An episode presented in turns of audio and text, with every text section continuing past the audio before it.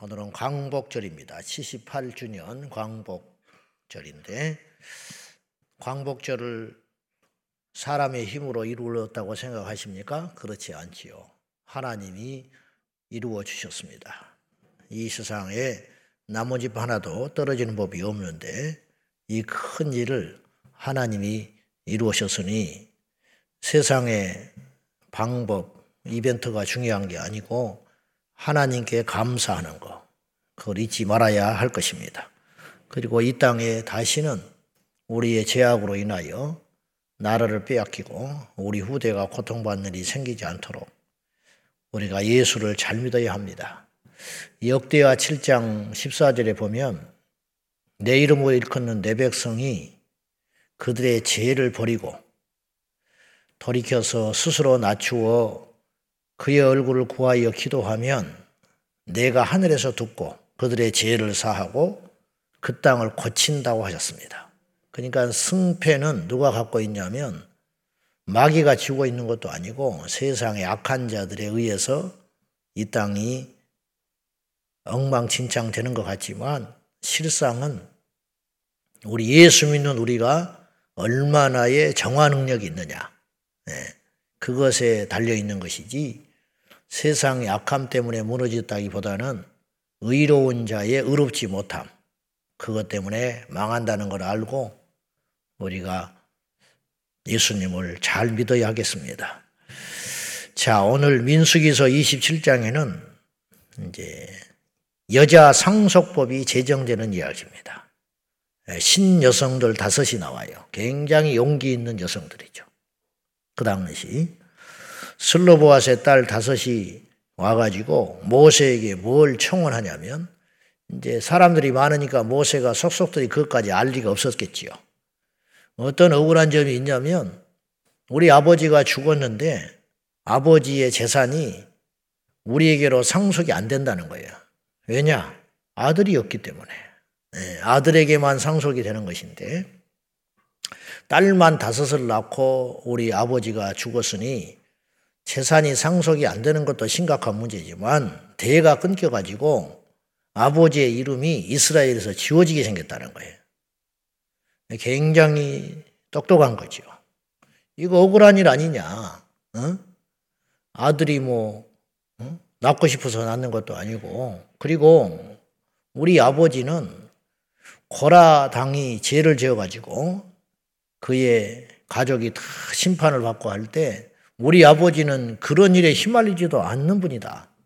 그냥 자신의 수명이 다하고 자신의 죄로 죽은 것이지 하나님을 대적해서 죽은 것도 아니다. 그러니까 우리 후대가 이런 부당한 아들이 없다는 이유로 대우를 받을 필요가 없다. 이걸 좀 해결해 주라. 이렇게 말한 거예요. 모세가 들어보니까 일리가 있어. 근데 문제는 율법에 이 조항이 없는 거예요. 그러니까 율법을 하나님이 십계명을 비롯해서 기타 여타한 법을 주셨는데 우리 일상생활 속에서는 이 율법에서 다루지 않는 부분이 분명히 있을 거 아닙니까? 예. 살인을 했다, 뭐 했다 그런 거 분명하지만 사람이 살면서 파생된 수많은 일들이 생길 거 아니에요. 우리 지금도 마찬가지예요. 우리 현대 문명에서 음, 옛날에 없던 거 이를테면 담배 같은 거예요. 성경에서 담배 이야기가 왜 안 나오냐면 그때 담배가 없었어요. 이를테면 술은 있었지만 그러면 담배는 성경에 안 나오니까 어떻게 해야 되냐 이런 문제죠. 이를테면 이제 이런 것이 이런 일이 발생을 할 때 어떻게 해야 되냐 이 지혜로웠던 모세는 자기가 이걸 결정하지 않아요. 이게 굉장히 중요하다는 거예요. 율법에는 아직 세세하게 명시되지 않았지만은 뭔가 타당한 거. 거꾸로 율법에는 이걸 죄라고 명시 안 했지만 분명히 인간의 기본 상식으로 볼 때 이거는 아닌 거. 이런 일이 발생을 할 적에 이거로 자기가 독단적으로 결정을 하지 않고 모세는 이미 힘을 가진 자예요. 그러나 자기의 힘을 그런 데 쓰지 않아요. 이게 중요하다는 거예요. 그러면 모세는 이 문제를 어떻게 했느냐? 하나님께 가져갑니다. 그래 기도해요. 하나님께 물었습니다. 이게 얼마나 중요한 결정이고 선택인지 몰라요. 그래 하나님께 기도를 했더니 하나님이 응답을 해 주셨습니다. 이게 이제 가장 완벽한 답이 되는 거죠. 6절 이하에 여호와께서 모세에게 말씀하여 이르시되 응답이지요. 자, 어떤 응답을 줬느냐? 첫째는 그들의 억울한 사연이 맞다. 그 딸들의 이야기가 일리가 있다. 이 소리입니다. 두 번째, 그러면 앞으로 이게 한 번으로 끝날 일이 아니야. 그렇잖아요? 이런 건 지금 시작에 불과한 것이고, 이미 슬로브아스의 딸만 용기가 있어서 모세에게 와서 말을 했으니까 그렇지, 말을 안 하고 끙끙 앓고 말았으면 그냥 피해보고 마는 거예요. 이런 사람도 의외로 있었을 거예요.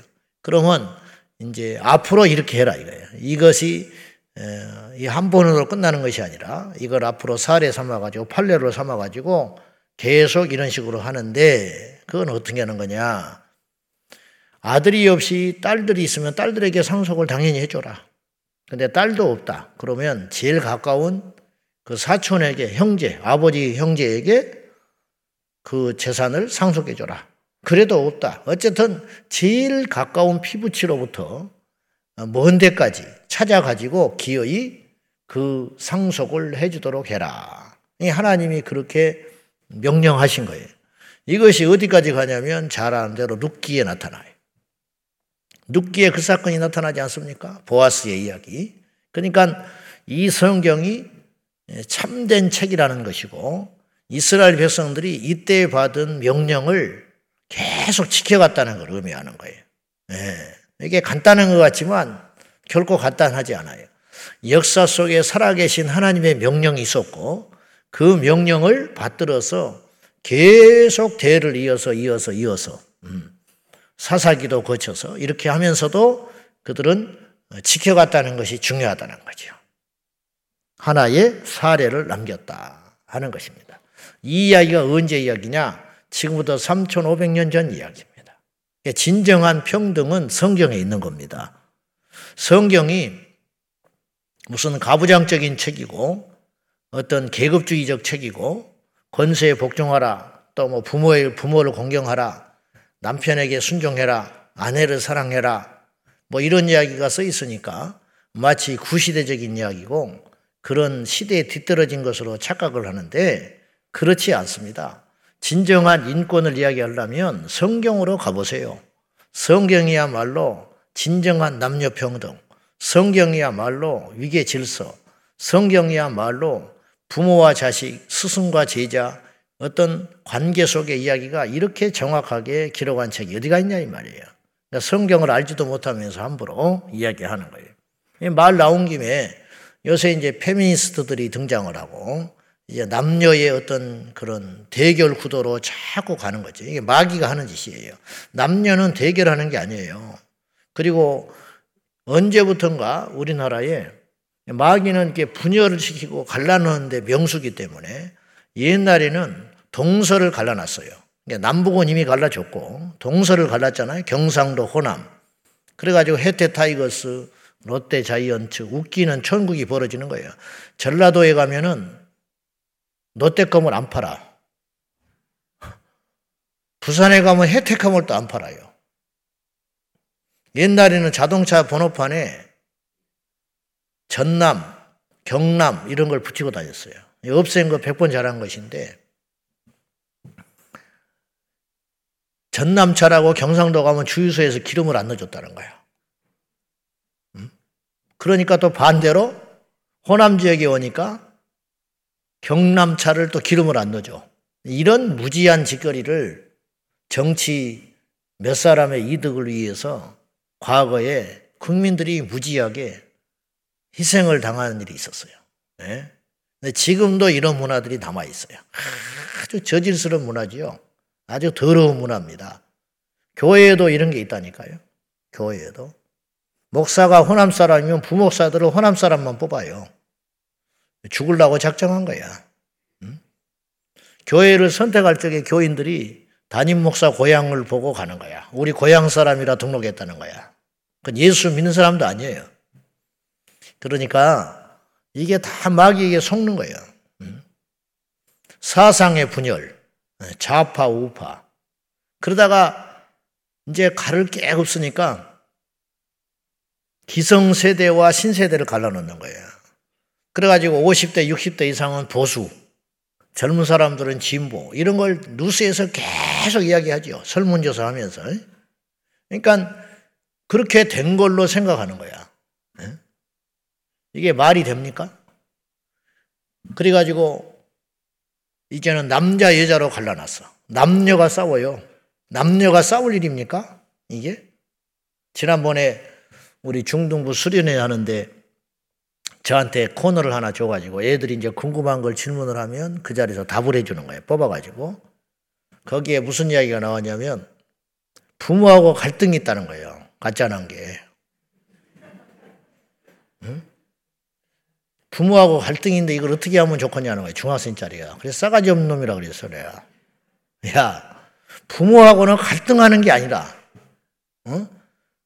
성경에 부모는 갈등하는 존재가 아니고 순종하는 존재야. 갈등이라는 것은 형제끼리 하는 거야. 어떻게 부모와 갈등이 일어나? 갈등의 시발점이 뭐냐? 불순종이거든요. 네? 아버지가 말 같지 않다 이거야. 아버지가 나를 모른다는 거지. 아버지가 이 시대를 모르고 그런다는 거지. 그러니까 복종하지 않고 싶은 거예요. 어떻게 제자가 스승을 대듭니까? 응? 어떻게 제자가 스승을 대드냐고. 가르침을 받으려는 자가 가르치는 자에게 대들으냐고. 그러면 학교를 뭐하러 다녀? 불순종하려면, 듣지 않으려면. 응?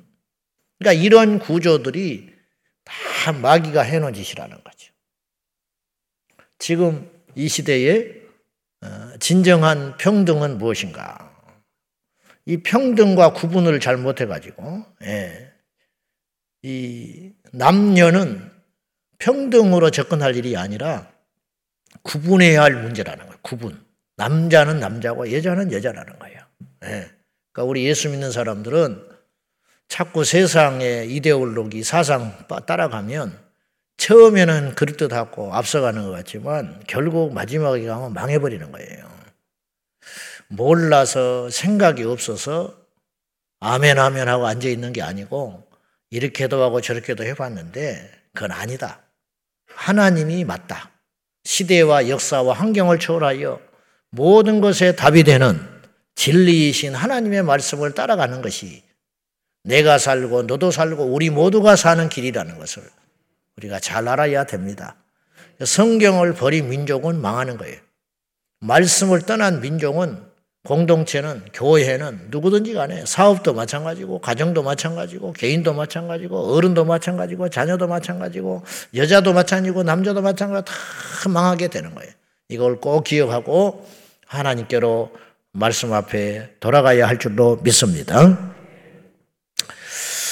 그래서 이제 성평등과 양성평등이라는 말을 아직도 우리들이 헷갈리고 있는데 각 지자체마다 또 법률적으로 전 세계적으로 이 성평등이라는 단어를 어느 날부터 집어넣기 시작했어요. 그러면 그런가 보다 했어. 예, 근데 이 성평등이라는 말과 양성평등이라는 말은 완전히 다른 단어예요. 우리가 지금 속해 있는 고양시에도 성평등 조례가 있어요. 이걸 만들었어, 지난번에.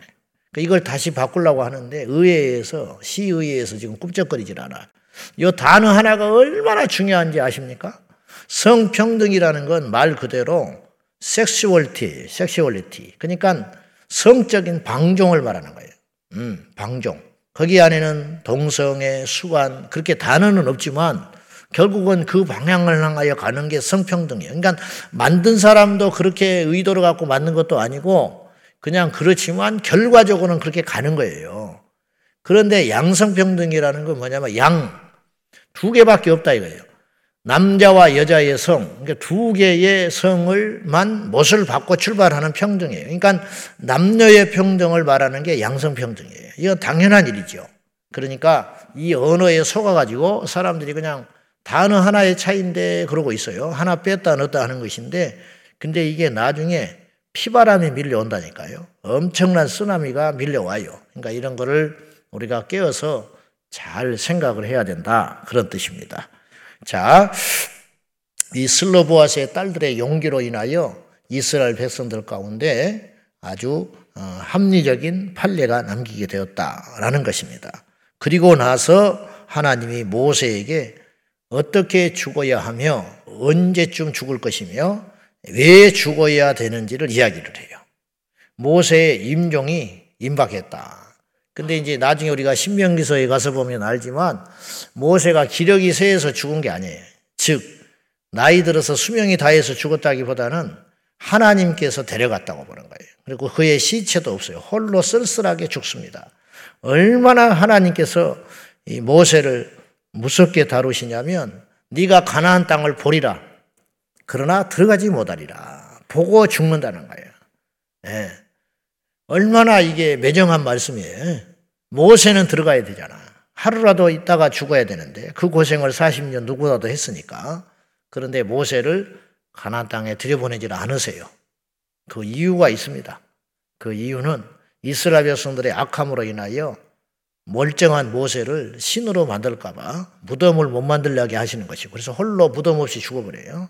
시체가 지금도 없어. 그렇게 하셨고 칼빈도 그랬어요. 칼빈도 죽을 적에 자기 무덤을 두지 말아 그랬어요. 후대 사람들이 엉뚱한 짓 할까봐. 그런데 그리고 나서 죽는 이유가 뭐냐면 반석에 작대기를 두 번 쳐서 막대기를 쳐서 혈기를 했다. 이건 트집 잡기다. 제가 그랬죠. 그런다고 안 들어가시겠어. 더한 놈도 들어가셨는데 그 이유가 뭐냐면 모세를 애초에 가나안 땅에 데려가고 싶지 않으신 마음이 있는 거예요. 그러면 왜 그러냐?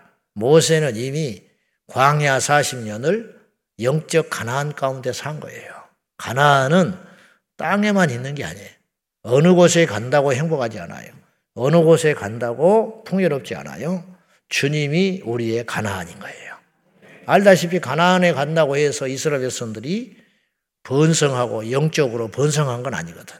결국 22여 년 만에 그들은 전쟁 다 하고 땅 분배한 후에 여호수아가 죽을 때쯤 됐을 때에 이스라엘은 타락의 조짐이 보였어요. 그리고 사사기의 비극이 시작되는 거예요.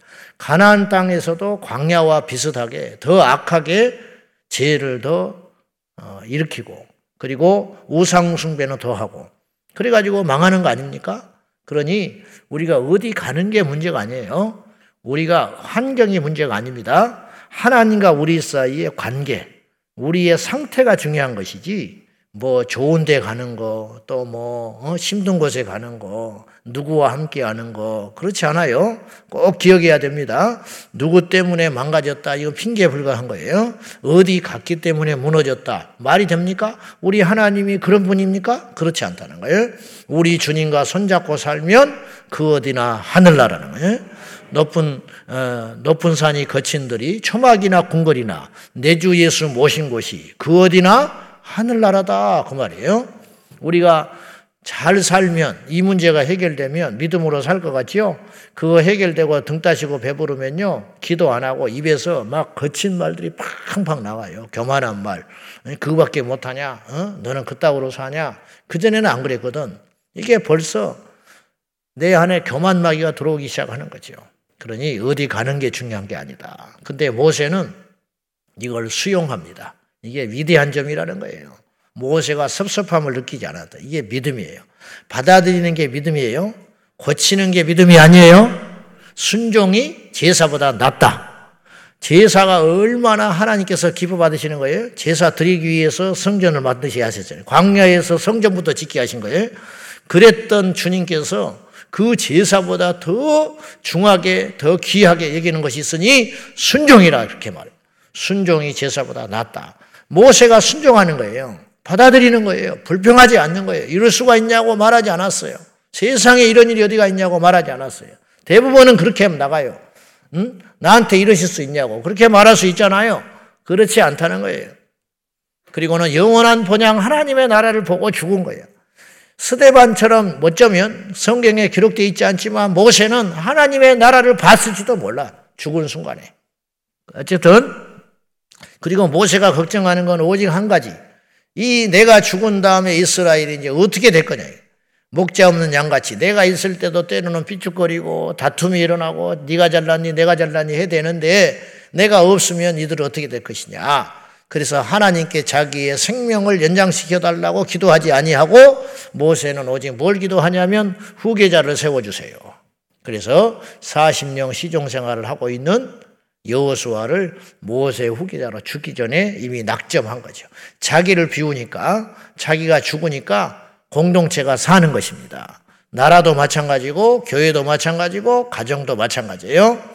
교회에서 니들이 죽어야 목사가 죽어야 성도가 삽니다. 나라는 지도자가 죽어야 백성들이 사는 거예요.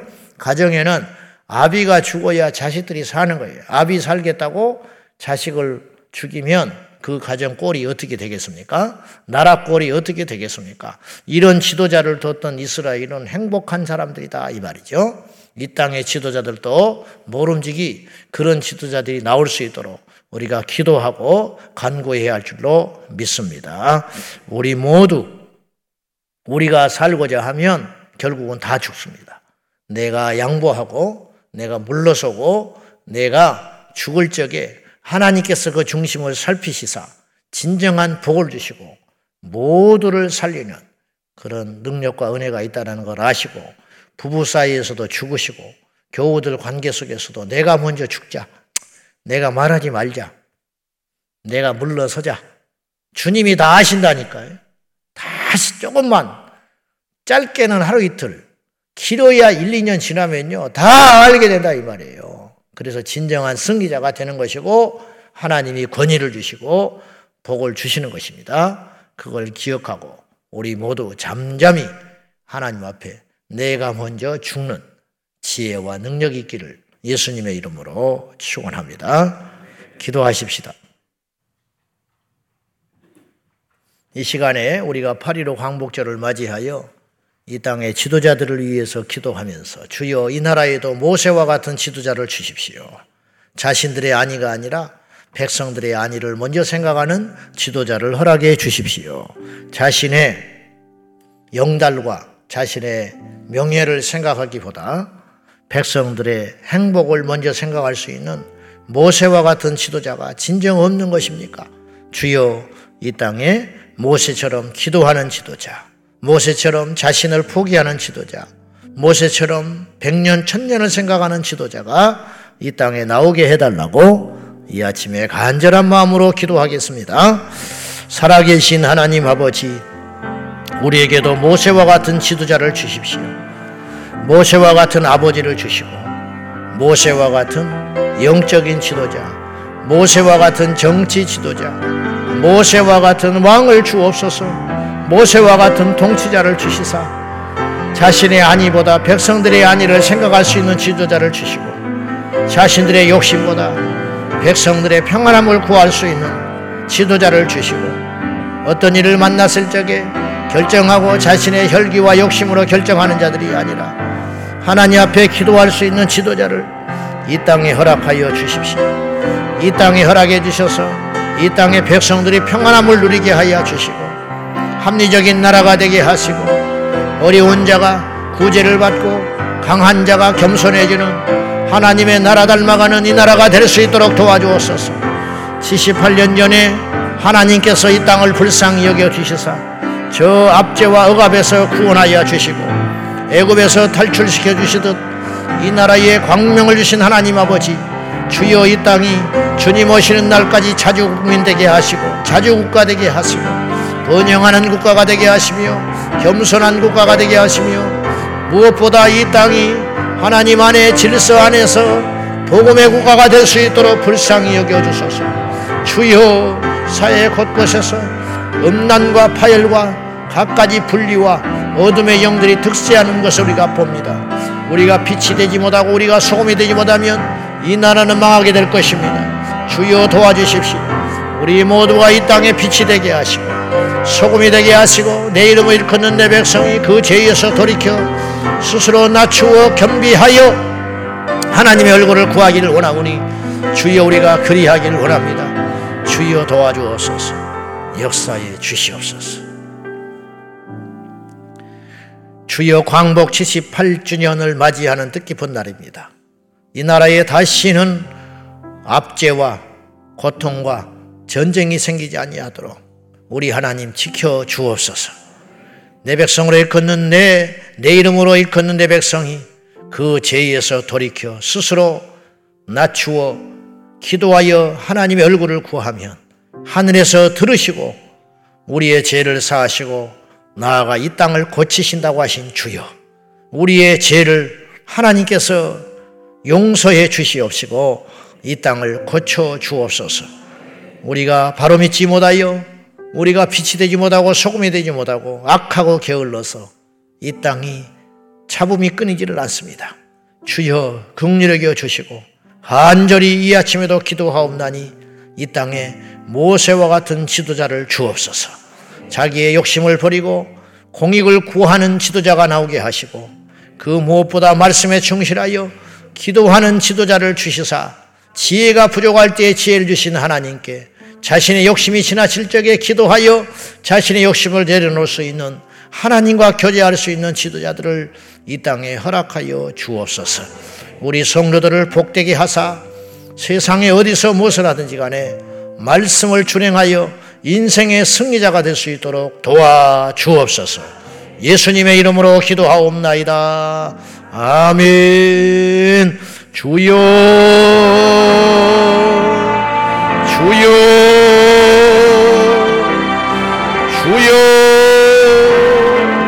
살아 역사하시는 아버지 하나님.